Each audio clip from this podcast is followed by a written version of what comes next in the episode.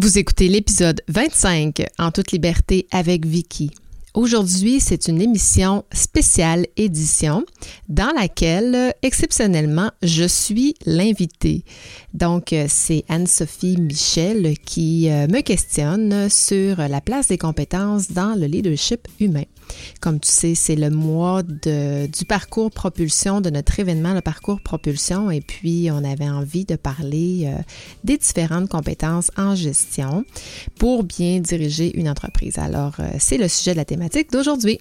Merci à toi, nouvel auditeur. Merci à toi qui écoute et qui s'intéresse à mon podcast. C'est grâce à toi que je vibre sur la bonne fréquence. En toute liberté, ça nous permet d'aborder librement les questions de culture organisationnelle, de modèles de gestion axés sur la confiance et de sujets percutants tels que l'ego, le contrôle, les peurs, l'intelligence collective et bien plus encore. En toute liberté, c'est aller au fond des choses pour sortir de nos zones de confort et expérimenter de nouveaux angles pour qu'une petite transformation s'opère. Comme personne, agent de transformation ou comme gestionnaire, je veux t'aider à te propulser vers des sommets qui te transforment. Merci d'entrer dans mon monde de liberté. Donc, rebonjour tout le monde, euh, plus euh, plus officiellement. Euh, donc, on va se présenter évidemment moi-même et Vicky, mon, mon invité spécial de la journée. notre objectif aujourd'hui, c'était parler on veut parler des compétences. Le fond, c'est quoi la place des compétences dans le leadership d'impact? Leadership d'impact, leadership humain, là, c'est, on est vraiment là-dedans, euh, Vicky et moi, comment développer ses compétences, comment développer son leadership. C'est pas mal vers ça qu'on va, euh, qu'on va se diriger aujourd'hui. Fait que moi, euh, Anne-Sophie Michel, présidente d'ASM Consultant, là, je travaille avec euh, Émilie. J'ai euh, un bac en psychoéducation puis une maîtrise en administration des affaires. Fait que j'ai fait une partie de ma vie en intervention auprès de clientèles vulnérables. J'ai travaillé à Pinel à Montréal. J'ai travaillé aussi au Nunavik. Euh, habité là pendant plus de trois ans. Puis à un moment donné, finalement, j'ai glissé vers la gestion, puis finalement vers l'entrepreneuriat, puis l'accompagnement. Mais euh, je vous dirais que mon, mon passé d'intervenante, de psychoéducatrice, euh, m'aide encore aujourd'hui pour être vraiment plus humaine finalement dans mes communications puis dans mon euh, dans mon accompagnement. Donc, ça, c'est moi là, en, en deux minutes. Vicky? Euh, ben, bonjour tout le monde. D'abord, euh, merci d'être là. En fait, moi, je suis une RH, une ancienne RH qui s'est chicanée avec sa profession et qui s'est réconciliée dans les dernières années. Euh, j'ai fait, j'ai travaillé dans le domaine des RH pendant une vingtaine d'années, j'ai dont les peut-être les sept, huit dernières en gestion comme comme directrice des ressources humaines. ça fait sept ans que je suis à mon compte, Anne-Sophie, moi. en faisant, j'ai un peu défroquer, si on veut. Là, je, le, X, le Y s'est présenté entre la consultation puis, puis les RH, puis j'ai pris cette voie-là qui m'attirait depuis plusieurs années. Euh, fait que maintenant, j'accompagne les entreprises en en croissance, en transfert d'entreprise, en relève aussi. Donc, euh, tout ce qui est croissance euh, ou transformation organisationnelle en contexte de relève ou de croissance. Euh, J'aime beaucoup, moi, apporter l'équilibre entre la pratique et la science. Hein, mon, mon, mon, doctorat m'aura servi à ça, à comprendre qu'une étude, qu'une recherche amène à faire évoluer, euh, évoluer euh, une science, mais moi, je suis pas juste une scientifique, je suis une fille très pragmatique aussi. J'ai besoin d'observer, j'ai besoin de, de, de faire des, mes propres constats. Donc, euh, je pense que c'est ma force d'être capable de trouver cet équilibre-là. J'ai été administratrice sur des conseils d'administration. Euh, j'ai travaillé dans les services conseils aussi euh, pour un grand cabinet comptable chez Mallette. Et je me qualifie d'artiste entrepreneur parce que je, encore là, je, suis. Puis on va en parler beaucoup d'équilibre aujourd'hui. Hein, la balance entre les deux, c'est important de la trouver pour pas être trop d'un côté ou trop de l'autre. Et voilà, j'ai fait toutes sortes de choses. Euh, j'accompagne des entrepreneurs en démarrage d'entreprise avec l'École d'entrepreneuriat de Québec. J'ai euh, coaché et formé euh, des entrepreneurs, des gestionnaires. Donc, c'est vraiment, je suis toujours dans ces aires-là de gestion avec les, travaille avec les, gestionnaires de pas mal tous les niveaux dans les organisations, dans les entreprises. Transformation aussi, c'est un mot important. Avant qu'on commence, il y a des gens qui se disent ben, le leadership, c'est juste pour des gestionnaires. Mais non. Tu sais, dans le fond, le leadership, c'est sûr, mettons, entrepreneur. Si tu es entrepreneur, tu n'as pas de leadership, ben, tu iras pas très loin dans ton entreprise. Mais sinon, même au travail, tout le monde devrait avoir un certain leadership. Donc, soit si tu veux monter les grades pour devenir gestionnaire ou juste si tu veux être un leader pour mobiliser ton équipe ou tes collègues. Fait que le leadership, c'est pour tout le monde, finalement, pas juste pour euh, les gestionnaires. C'était juste une petite parenthèse que je voulais faire. Justement, euh, parlant de leadership, de compétences, souvent, c'est comme pas clair comment, tu sais, leadership, c'est un mot quand même assez large. Tu sais, quand je dis, ben, on va développer notre leadership, OK, mais concrètement, tu sais, ceux qui me connaissent, vous savez, mes trois mots préférés, c'est simple, concret, efficient. Là. Concrètement, c'est quoi les compétences qu'on a besoin pour être un bon leader?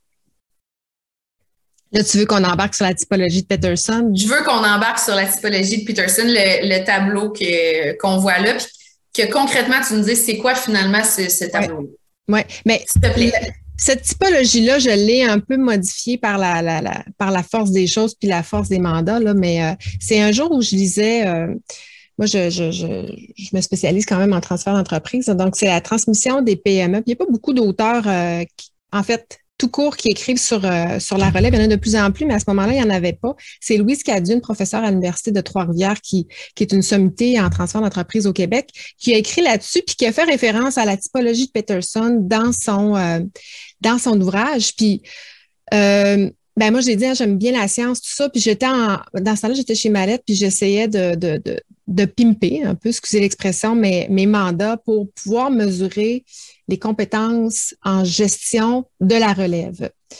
Et euh, là, ben, j'ai vu ça, puis je me dis, ben, comment, comment je vais faire pour mesurer toutes ces compétences-là?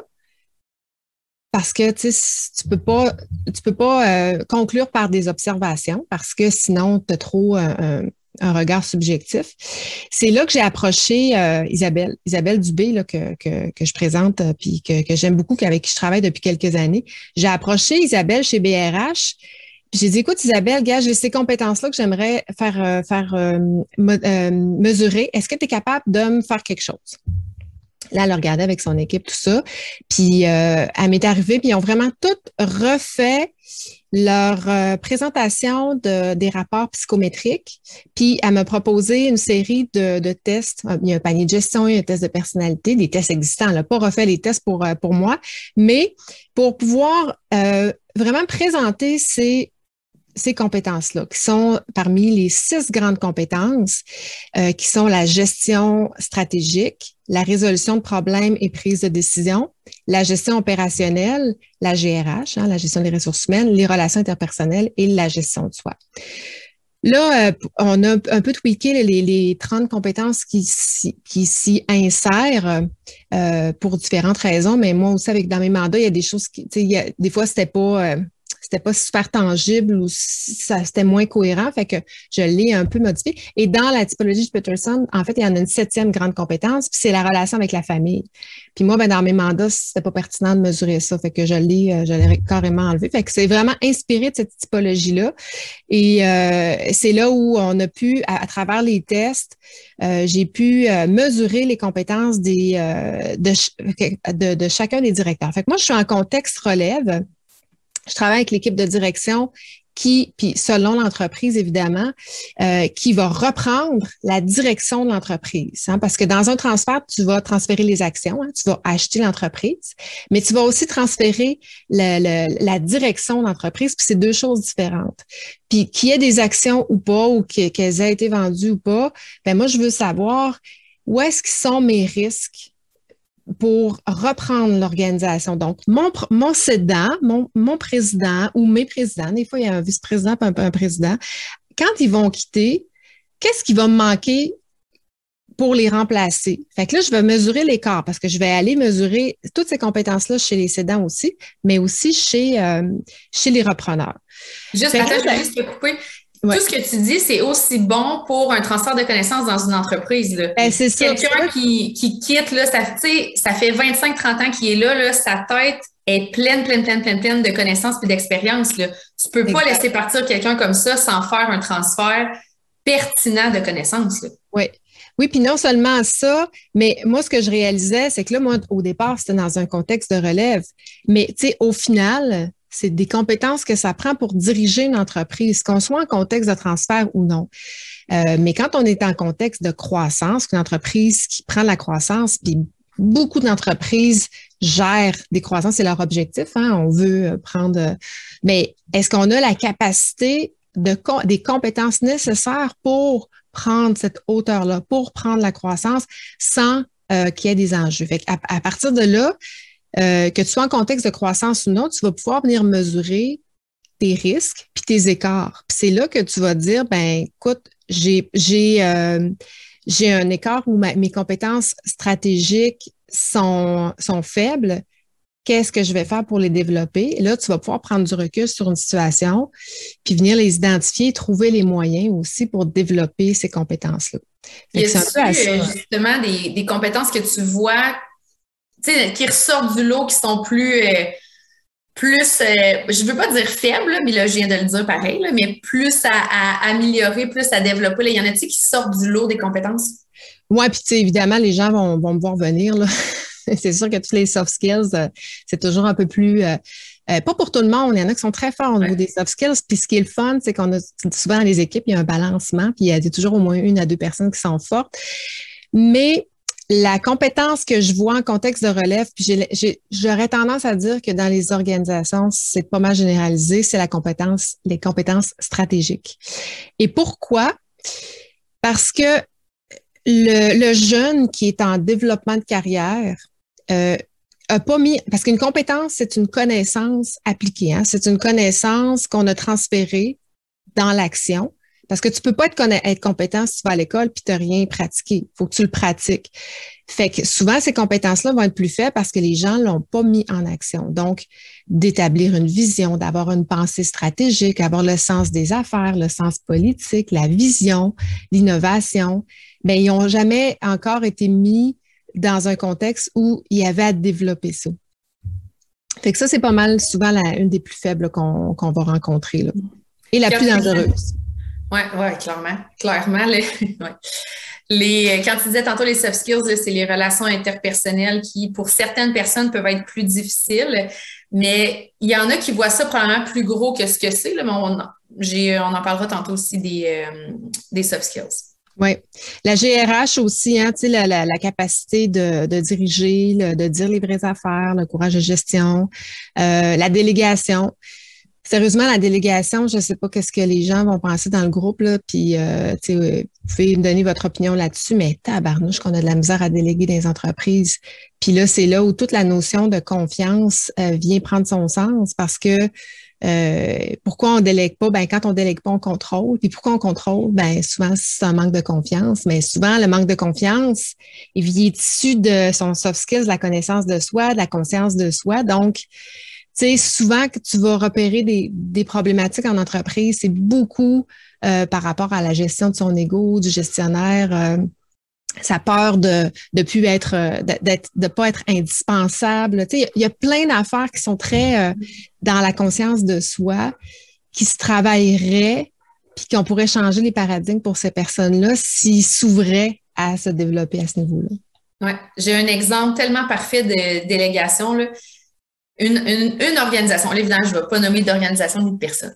Une euh, cadre intermédiaire qui euh, gère une équipe de professionnels. Puis, elle, selon son mode de gestion, son équipe, les professionnels, ne peuvent pas échanger de courriel avec des gestionnaires. Fait que quand il y a un gestionnaire qui envoie un courriel, mettons, aux professionnels avec qui il travaille, évidemment, faut qu'elle passe par sa bosse pour pouvoir répondre au courriel. Et quand j'ai appris ça, vraiment, le poil m'a levé ses bras. J'ai dit, c'est sûr, tu me niaises bref, ça, c'est un exemple parfait. S'il vous plaît, ne faites pas ça. Mais comme ça n'a aucun sens. Puis la gestionnaire, comment, euh, comment elle dort bien? Comment elle peut arriver à bien dormir? parce que, tu sais, c'est épuisant le contrôle. C'est épuisant le contrôle parce que euh, faut que tu sois partout tout le temps. Tu peux pas prendre de vacances. Tu peux pas. Euh, tu es indispensable. Tu es le goulot d'étranglement tout le temps. ah non, ça n'a aucun sens. Moi, quand quelqu'un me dit ah ben j'ai pas besoin de développer mon leadership, j'ai déjà un bon leadership. pour moi, c'est comme, ça fait aucun sens parce que il y a personne qui peut être expert dans toutes les compétences que tu, qu'on est en train de montrer là. Ça, ça se peut pas. Là. Je veux dire, c'est le travail d'une vie. Là. Peut-être quelqu'un qui a fait ça toute sa vie, développer ses compétences, mais il y a toujours place à amélioration dans une des six catégories qu'on voit là. là. Ça, c'est juste. Oui. oui, oui, absolument. Euh, peux-tu nous parler un peu de comment on peut analyser justement son niveau de leadership? Ben, tu sais, la conscience, on en a parlé tout à l'heure, là, puis euh, est-ce qu'on est conscient de euh, son, son, son quotient émotionnel d'abord? On le sait, les connaissances, on les a, là, mais euh, les connaissances, ça, ça fait partie de 25% de la performance d'un employé. Après ça, c'est sa capacité à 50% son potentiel. Puis l'autre 25% c'est le développement de, certaines compétences sur lesquelles j'ai du contrôle. Je peux donner de l'information comme, comme je veux. Mais, euh, est-ce qu'on est conscient de son quotient émotionnel euh, versus intellectuel? Puis l'important, c'est d'avoir un équilibre entre les deux. Même chose, hard skills, soft skills, hein, c'est la même affaire dans le fond. Euh, est-ce qu'on sait gérer euh, notre ego? On a parlé tout à l'heure. Une partie de ça, c'est d'accepter qu'on a besoin de développer nos compétences. Oui, effectivement. On n'a pas toujours raison. Puis des fois, le succès de le succès d'une entreprise repose sur le succès collectif. Puis euh, comme individu, on, des fois, on, aime avoir de la reconnaissance, puis souvent, on va. Moi, je dis souvent, l'ego est là parce que l'ego euh, permet de performer dans les entreprises. Moi, j'adore les gens qui ont de l'ego. Là, c'est des gens qui sont go, go, go, ego, go, go. Mais l'important, c'est que l'ego, euh, c'est pas lui qui conduit la voiture, mais il est toujours là, l'ego. Mais mets-le sur la banquette arrière, regarde-le par le rétroviseur, mais garde les deux mains sur le volant. Je pense que c'est le meilleur conseil que je pourrais donner aujourd'hui. Est-ce qu'on a du courage? On est capable de, est-ce qu'on est capable de dire les vraies affaires? Mais je mets avec bienveillance, là, parce que euh, souvent, euh, on n'ose pas, on a peur de faire, euh, de faire de la peine, on a peur qu'il y ait une conséquence. mais le courage managérial, c'est une grande compétence qui, est à développer chez, chez les leaders. Je, je vais juste donner un, exemple vrai. Là, j'ai une directrice, une cadre supérieure qui est venue souper chez nous la semaine passée. Puis elle nous racontait que euh, il y a quelques années, elle avait une nouvelle agente administrative, son adjointe finalement.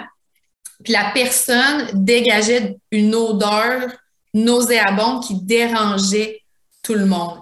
Mais tu sais, ça, là, ça prend du bon courage managérial puis des méchantes bonnes skills pour être capable d'y dire parce que tu peux, tu sais, il pouvait pas continuer, il avait pas le choix d'y dire, là, puis évidemment, personne ne voulait y dire, mais elle, de toute façon, c'était la gestionnaire, mais elle nous racontait ça, puis on était comme, mm. tu sais, c'est pas tout le monde qui serait capable de le dire, puis de le dire avec bienveillance. Euh, est-ce qu'on a peur des communications? Est-ce qu'on a peur d'aborder? Est-ce qu'on a peur de faire pleurer quelqu'un? Puis, tu sais, les gens, euh, leur, euh, leur défense, tu sais, la colère, c'est un mode de défense. La les pleurs aussi, je n'ai une là, euh, dans un dossier, là, c'est la directrice des finances, c'est pas la pleure tout le temps, tout le temps, c'est la gestionnaire, elle gère une équipe, elle est toujours en train de pleurer. Tu dis bin, puis elle pleure. Fait que là, on n'ose plus parler, mais c'est comme, c'est pas parce que tu pleures que euh, on peut, tu peux te permettre des choses parce qu'on n'ose pas les aborder. Fait que des fois, c'est pas évident, mais. Puis à l'inverse aussi, faut pas que tu aimes faire pleurer les gens. J'en connais une euh, gestionnaire, c'est comme son mode de gestion. Régulièrement, les gens quittent les rencontres avec elle en pleurant. Fait que, il y a comme aussi un entre-deux, c'est euh, comment de. J'ai le mot Dracula, mais c'est pas ça que je voulais dire, là, la madame dans les 101 dalmatiens. Là. Ah oui, euh, Cruella. Cruella, c'est ça. Cruella, ouais. Merci, Émilie, à venir à notre espèce. Est-ce que je te laisse continuer? Donc, valeurs humaines, est-ce qu'on a des valeurs humaines et inclusives? Si on en parle, on a, rencontré Corinne qui nous fait la distinction entre euh, l'inclusivité puis euh, la, diversité. Ouais. Est-ce qu'on est inclusif avec toutes les catégories? Est-ce qu'on porte des jugements sur certaines catégories de travailleurs? Tu sais, on en fait tous. Hein, le jugement, là, c'est à faire attention, mais on va en venir plus tard, là, je, vais, je vais revenir là-dessus. Est-ce qu'on est capable de percevoir aussi, ça, c'est de l'empathie, les signes qui perturbent nos gens? Ou bien on est encore dans un jugement. Tu sais, la, faire la part des choses, prendre le recul. Puis les gens, ils, l'apprécient, ça, parce qu'on est équitable, rationnel, empathique, altruiste. Et euh, j'aimais cette citation-là de, je suis pas capable de dire son nom, là, euh, clairement, c'est un, un, un, Asiatique, Xing Zhao de ExxonMobil, qui est une grande euh, pétrolière. Là. La conscience de soi donne confiance en soi, mais l'inverse n'est pas nécessairement vrai. Je trouvais ça beau Ça, parle, ouais, ça parle de soi. Là. la conscience de soi, c'est vraiment, vraiment, vraiment important. Mm. Tu as fait des lectures, toi, sur Benoît Chalifou. Hein? C'est quelqu'un aussi que j'ai interrogé, qui est le, je dirais, le gourou des soft skills euh, euh, au Québec, même en France. Il perce pas mal en France aussi. Tu peux-tu, euh, je sais que tu as mis de l'information là-dessus, ce sera le fun que tu nous le résumes. Oui, exact. Je ne vais pas évidemment tout lire ça, mais le, vous allez recevoir la présentation puis l'enregistrement. Mais comme tu dis, là, c'est un gars probablement qui est excellent en conférence. Puis, euh, il, a, fait un bon livre justement sur les soft skills, pourquoi elles sont si importantes. Puis, euh, moi, j'aimais quelques passages. Là. Il demande, euh, il travaille avec beaucoup, beaucoup de, gens dans le secteur de la technologie. là, je sais qu'on a un superviseur TI ici. Puis, il demande souvent, qu'est-ce qui fait que votre solution technologique connaît un franc succès? Puis, il y a deux éléments de réponse qui reviennent tout le temps un, le design de la solution technologique est adapté aux utilisateurs. Donc, merci, on, on répond à un réel besoin, on a écouté les gens sur le terrain. Mais l'élément, évidemment, que, que j'aime le plus, les aides humains derrière la solution technologique. On a pris en considération le volet humain quand on a voulu implanter une solution technologique. Ça va ensemble. Tu peux plus juste dire ah ben là euh, aujourd'hui on change notre système d'information euh, maintenant ben tu sais allez voir euh, on vous a mis un lien vers une formation puis dans le fond arrange-toi avec la nouvelle solution là. Ça peut pas marcher de même ça devrait pas marcher de même puis malheureusement ben, il y a des, des il y a des entreprises que c'est comme ça que ça fonctionne. Donc lui ce qu'il dit c'est ces réponses illustrent sans l'ombre d'un doute que les habiletés relationnelles sont aujourd'hui la clé du succès de tout changement technologique puis moi, je, vais plus loin que ça. Ce n'est pas de tout changement technologique, c'est juste de toute réussite en entreprise. Ça prend des habiletés euh, relationnelles, sinon, ben, ça ne fonctionne pas. Euh, puis là, il disait qu'il euh, nous, il nous donnait un défi parce qu'il disait, bon, la COVID-19, il a écrit ça pendant le début de la pandémie. Euh, il dit ce virus est invisible, extrêmement contagieux, mais il nous donne le défi de justement être plus euh, de, de, de, contaminer les autres de par nos, euh, nos habiletés relationnelles, donc être plus conscient, la conscience de soi, être plus empathique, être davantage à l'écoute, faire preuve d'altruisme, puis être attentif aux gestes qu'on pose envers autrui. Donc, Là, ça cogne de façon très intense à ma porte. Fait que, Vicky, je te repasse la parole. Je reviens dans 30, 30 euh, secondes. Mais ça me donne un peu la chair de poule parce que vous avez sûrement vu le, les, euh, les, Russes euh, manifester dans les rues. Là, puis c'est fou comment c'est vraiment des besoins humains qui, qui ont fait en sorte que, OK, on sort, on va, on va contester notre propre pays pour, euh, pour, pour dire qu'on n'est pas d'accord avec, euh, avec la guerre. Euh. Fait que ça, je trouve que je me dis, est-ce que c'est l'évolution de notre société qui nous amène là à sortir et à aller au-delà de, de, des règles, de la rigidité, mais tu sais, le cœur parle quand les gens sortent dans la rue. Je parlais de la, Russie, Anne-Sophie. Fait que ben, ça, ça m'a donné un peu la chair de poule d'entendre ça. C'est vrai que ça l'a, la COVID, ça l'a euh, comme vraiment fait amener un autre, euh, un autre air. Puis j'ai hâte de voir la, suite si on va maintenir ça. Euh, comment on implique Anne-Sophie, notre équipe, comme leader? Tu sais, comment ça serait quoi ta solution? Ben, il y a plusieurs choses à faire. Là. Le mot-clé, premièrement, c'est de les impliquer. C'est de prendre la décision de les impliquer. Puis, tu sais, on doit les impliquer au bon moment. C'est-à-dire que tu peux pas dire ah ben oui, je les ai impliqués euh, à la fin là, dans moi j'avais fait toute ma gestion de projet, ma gestion de changement puis à la fin ben je les ai impliqués là, on a implanté ensemble le système d'information. C'est pas ça impliquer les gens, là. impliquer les gens c'est dès le début, même idéalement dans la recherche de solutions. Euh, faut aussi évidemment faire du développement des compétences une priorité pour son équipe, pour soi, mais pour son équipe. Puis, euh, moi, j'aime toujours donner un exemple vraiment concret, l'atelier des irritants. Okay? Ça, c'est un des, ateliers les plus utiles pour euh, amener vraiment des changements. Puis, c'est un, atelier qui implique finalement l'équipe. Concrètement, comment ça marche? Tu fais un atelier d'irritants justement quand il y a des irritants dans, euh, dans l'organisation, peu importe c'est quoi les irritants. Donc là, les gens sont assis euh, autour d'une table en respectant les mesures sanitaires, évidemment, au moment de la tenue de la rencontre. Puis, tu donnes un paquet de post-it à chaque personne avec un, crayon marqueur, idéalement, pour que ça, ça se voit bien. Et là, en silence, ce qu'on demande à tout le monde, c'est d'inscrire leurs irritants sur les post-it. Un irritant par post-it. La règle est vraiment importante. Donc, tu commences, tu écris un irritant, tu prends un, prochain post-it, puis on leur laisse 5, 10, 15, 20 minutes, peu importe le temps qu'ils ont besoin pour sortir le méchant puis sortir tous les irritants. Après ça, en tant qu'animateur, ce que tu fais, c'est tu commences par faire un tour de table. Fait que tu commences à gauche, mettons, Émilie, bon, peux-tu nous, nommer un premier irritant? Fait que tu prends un post-it, toi, probablement ton plus gros irritant, tu prends le post-it puis tu me le nommes. Fait que là, moi, je le prends, je dis, est-ce qu'il y a d'autres personnes qui ont le même irritant? Puis là, tu ramasses les post-it, puis là, tu accroches ça au mur, puis tu, tu mets les mêmes irritants ensemble. Donc, ce que ça fait, c'est que visuellement, tu es capable de voir le nombre d'irritants que les gens ont, mais aussi l'ampleur de certains irritants. Tu vas avoir des irritants qui ont un seul post-it, puis tu vas avoir des irritants qui peuvent avoir 15-20 post-it, dépendamment de la grosseur de ton groupe. Fait que ça, c'est le genre de technique d'impact. Des techniques d'impact, c'est des, manières visuelles de faire comprendre les choses aux gens. Donc là, tout le monde est assis, tout le monde est à la même place, on a tous sorti le, méchant, on sait c'est quoi nos irritants. Fait que là, ça, c'est la première partie de, de l'atelier. Maintenant, la partie la plus difficile et à ne jamais négliger, évidemment, tu ne laisses jamais repartir le monde avec, euh, avec ça. Qu'est-ce qu'on fait? Qu'est-ce qu'on fait avec ça? Donc là, ensemble, comment on fait pour régler ces irritants-là? Évidemment, ça ne sera jamais fait immédiatement dans le cadre de cette rencontre-là. Est-ce qu'on crée des comités de travail? Est-ce qu'on se fait un plan d'action? On a-t-il des projets à faire? On a-t-il besoin de formation?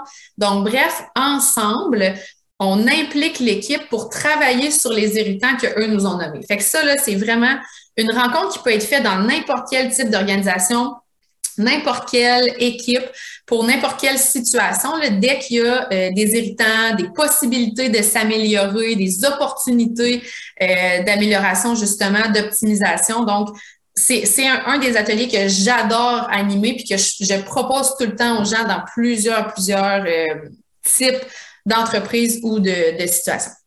Hmm. Ça prend beaucoup d'ouverture, hein? Puis de conscience de soi puis la gestion de l'ego parce qu'il ne faut pas se sentir euh, mm. euh, attaqué euh, par ce type d'exercice-là. Là, ah non, c'est clair. Je n'ai jamais fait, mais je, vais sûrement l'essayer un jour. Là. Les bénéfices que tu ressors de ça en tant que leader, là, ça n'a juste aucun sens. En tant que cohésion d'équipe, mais aussi organisation du travail, objectif d'entreprise, bref, c'est vraiment un bon atelier à faire. Mm. As-tu d'autres, euh, tu sais, c'est sûr qu'il faut accompagner les gens, il faut toujours être dans la collaboration. Puis là, il y a le mot aimer. Moi, aimer, je suis comme, hmm, aimer, là, c'est comme si tu intense, trop, intense comme mot. moi, là, quand, dans mes ateliers, là, je l'aime tellement, là. Je, je t'aime. J'aime ça que les, gens finissent la, journée en disant être capable de dire je t'aime. Mais tu sais, je t'aime, ça veut dire j'apprécie ton travail, euh, euh, j'apprécie ce que tu fais, tu as fait une bonne journée, c'est donner de la reconnaissance. Mais c'est en même temps, euh, si tu n'aimes pas un de tes collaborateurs, un de tes collègues pour X raisons, comment peux-tu t'attendre à avoir une bonne relation ou comment peux-tu exiger une performance de cette personne-là? Fait que moi, j'en fais un exercice là, qui est très puissant aussi, puis qu'au début, les premières questions, ça va bien. je dis, ben écris la liste de tes collègues ou tes, tes, subordonnés. Si tu n'as pas de pas de subordonnés, écris tes collègues. Et pour chacun d'eux, écris ce que tu apprécies de lui. Fait que normalement, ça va assez bien, mais des fois, je suis pas capable de dire quelque chose que j'apprécie. Cette personne-là, excuse-moi, il n'y a rien à faire. C'est comme pour ça des questions. Tu es-tu capable d'essayer de l'aimer, ne serait-ce que sur une chose, parce que tu ne pourras jamais transformer la, relation sinon. Fait que là, ça, ça, ça, va bien. Puis après ça, je dis, tu rajoutes une autre colonne. Tu sais, les gens RH avec vos gestionnaires, là, vous l'essayerez, c'est le fun à faire. Puis je dis, qu'est-ce que chaque personne apprécie de moi? Fait que là, ça te met dans une autre, dans une autre posture. Puis même la personne que tu n'aimes pas, là, elle aussi, elle a le droit de ne pas t'aimer. Là. Elle aussi, elle a le droit de ne pas t'apprécier. Mais pourquoi les gens m'apprécient moi? Puis, sérieusement, là, quand tu arrives à cette colonne-là, le monde fait comme OK, ouais. pas facile ta question, Vicky. Fait que c'est pour ça que j'insiste sur le fait d'aimer, aime tes gens, puis dis-leur de t'aime. Mm. C'est sûr que je suis d'accord.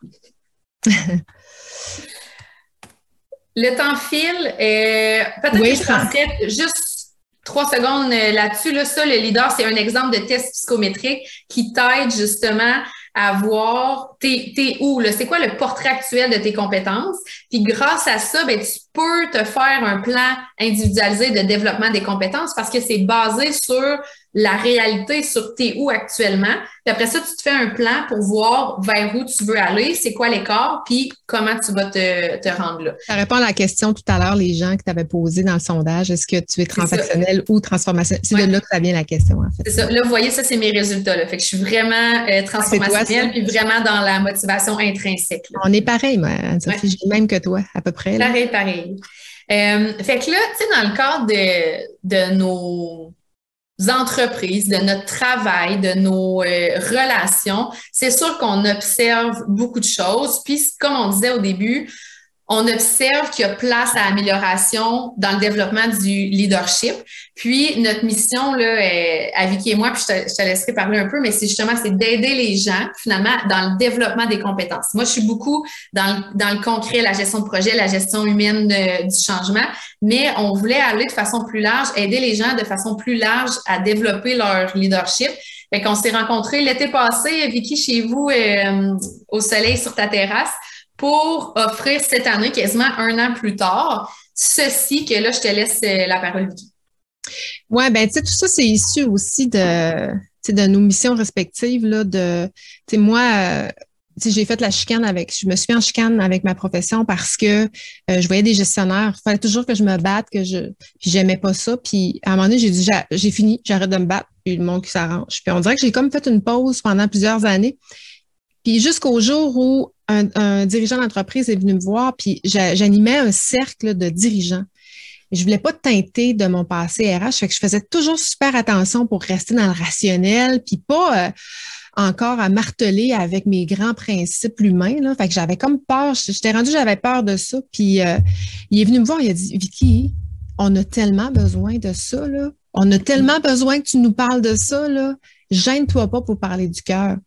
Puis c'est là que j'ai réalisé qu'il y avait vraiment une transformation dans les dernières années qui s'était effectuée. Puis, puis là, oui, ben, dans les deux dernières années, ça a été à vitesse grand V, mais au-delà de ça, ce qui fait que les entreprises, on a de la difficulté à attirer, à maintenir, à, mobiliser les gens, c'est c'est le leadership, c'est nos gestions, c'est nos pratiques de gestion. Puis, c'est moi, ma mission qui s'est confirmée, c'est vraiment d'aider les entreprises à se transformer. Mais ça passe par une transformation individuel, mais ça passe aussi par les agents de transformation parce que moi, tout seul, je peux pas aller cogner dans chacune des entreprises pour les transformer.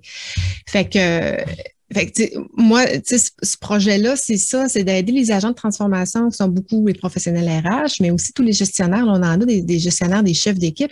Ils sont des agents de transformation, mais il faut qu'on les outille, puis il faut aussi qu'ils qu'ils aient le, mindset, les outils, les, euh, euh, puis, puis qu'il y, ait cette connaissance, puis cet équilibre-là entre l'émotion et la raison. Fait que, c'est mm-hmm. cette dualité-là qui est tout le temps là. Puis comme professionnel à RH, c'est pas toujours facile de, de, trouver son équilibre entre euh, ce que moi je souhaiterais pour l'entreprise, ce que l'entreprise a besoin, puis tout ça c'est de là que, que part la deuxième, c'est une deuxième édition du parcours euh, propulsion pour euh, aider les entreprises, les, ben, les, individus à améliorer, parce que les gens ont quand même du leadership, là, on n'a pas la prétention de dire qu'il n'y en a pas, mais d'avoir encore plus d'impact qu'ils en ont maintenant à travers un, contenu qui est en équilibre avec les soft et les hard skills, euh, qui va vraiment couvrir euh, euh, toutes les compétences aussi qu'on a nommées, les 30 compétences dans la typologie de Peterson, qui vont vraiment venir couvrir euh, chaque, euh, euh, chacune des compétences-là à travers les, sujets qu'on propose. Exact. Fait que, ça, dans le fond, il y a la version gratuite ici où est-ce qu'on vous fait découvrir les neuf experts, là, incluant Vicky et moi, à travers des capsules vidéo pour après ça, dans le fond, le, produit, si on veut, euh, qu'on a développé, c'est vraiment un coffre à outils avec six formations en ligne, le test psychométrique que je montrais l'exemple tantôt, puis on est allé chercher Jean-François Lacasse. Je ne sais pas s'il y en a qui connaissent. Jean-François Lacasse, c'est un ambassadeur justement de la santé mentale qui a lui-même vécu ce qu'il appelle un atterrissage forcé. Fait que l'atterrissage forcé, finalement, c'est il a fait une dépression majeure, puis euh, c'est de là que est né m'aider, m'aider, donc l'espèce de signal d'alarme. Puis sa mission, tu sais, dans les questions tantôt, là, passer du 94% euh, que ça me dérange pas de demander de l'aide pour mon bras cassé versus 50% pour un problème de santé mentale, là, faut, faut faire 94-94. Il faut que ça soit normal de, euh, de, de, pouvoir parler de ça. Là, fait qu'il va nous faire une conférence live exclusive là, par rapport à ça. Fait que bref, on met là pour ceux qui veulent euh, aller plus loin dans le développement de leur leadership à travers toutes les compétences qu'on a menées. Sinon, ben, dans le, contenu gratuit, il y a déjà plein d'outils puis de stratégies. Ben aujourd'hui, on en a donné encore plus. Tout ce qu'on a dit aujourd'hui se retrouve pas là, dans le contenu gratuit. Évidemment, on on, fait pas du dédoublement des formations. Là. Donc, on a encore, c'est encore plus de, de, de stratégies ou de conseils pour vous transformer là, ou bonifier, appelez ça comme on veut. Là. Mm. Ben, euh, ben, dans le contenu gratuit, euh, ceux qui qui, veulent, qui veulent pas nécessairement se procurer le coffret, il y, a, y a quand même huit grands conseils qu'on peut mettre en place euh, dès maintenant. Puis, il y a quatre outils aussi qu'on partage. Toi, tu en partages un. Ouais. Dany, Landry, on parle de chiffres. Hein. Souvent, c'est un. Genre, je martèle là-dessus beaucoup ces temps-ci, mais euh, Dany Landry nous a vraiment. Ça, il donne en, extra dans, dans, dans, le parcours là, comment présenter un projet payant à, ses, à ses dirigeants. Ça, c'est issu vraiment des, des, des RH purs là, euh, qui disaient ben crème, on a, euh, on met des choses en, place, mais ça passe pas quand on arrive pour demander du budget. Fait qu'ils nous donnent mm. les trucs euh, comment faire. Puis ça, c'est dans la petite, petite capsule qui est pas qui est pas dans le coffret, qui est dans le parcours gratuit qu'on va. Mais merci Vicky d'être venue merci, mon webinaire mensuel parce que ça, je fais un webinaire comme ça à chaque mois. le prochain, là, je vais en parler par courriel via LinkedIn tout, partout où est-ce que je suis. Là. Mais merci d'être venu. Merci. Cette chanson,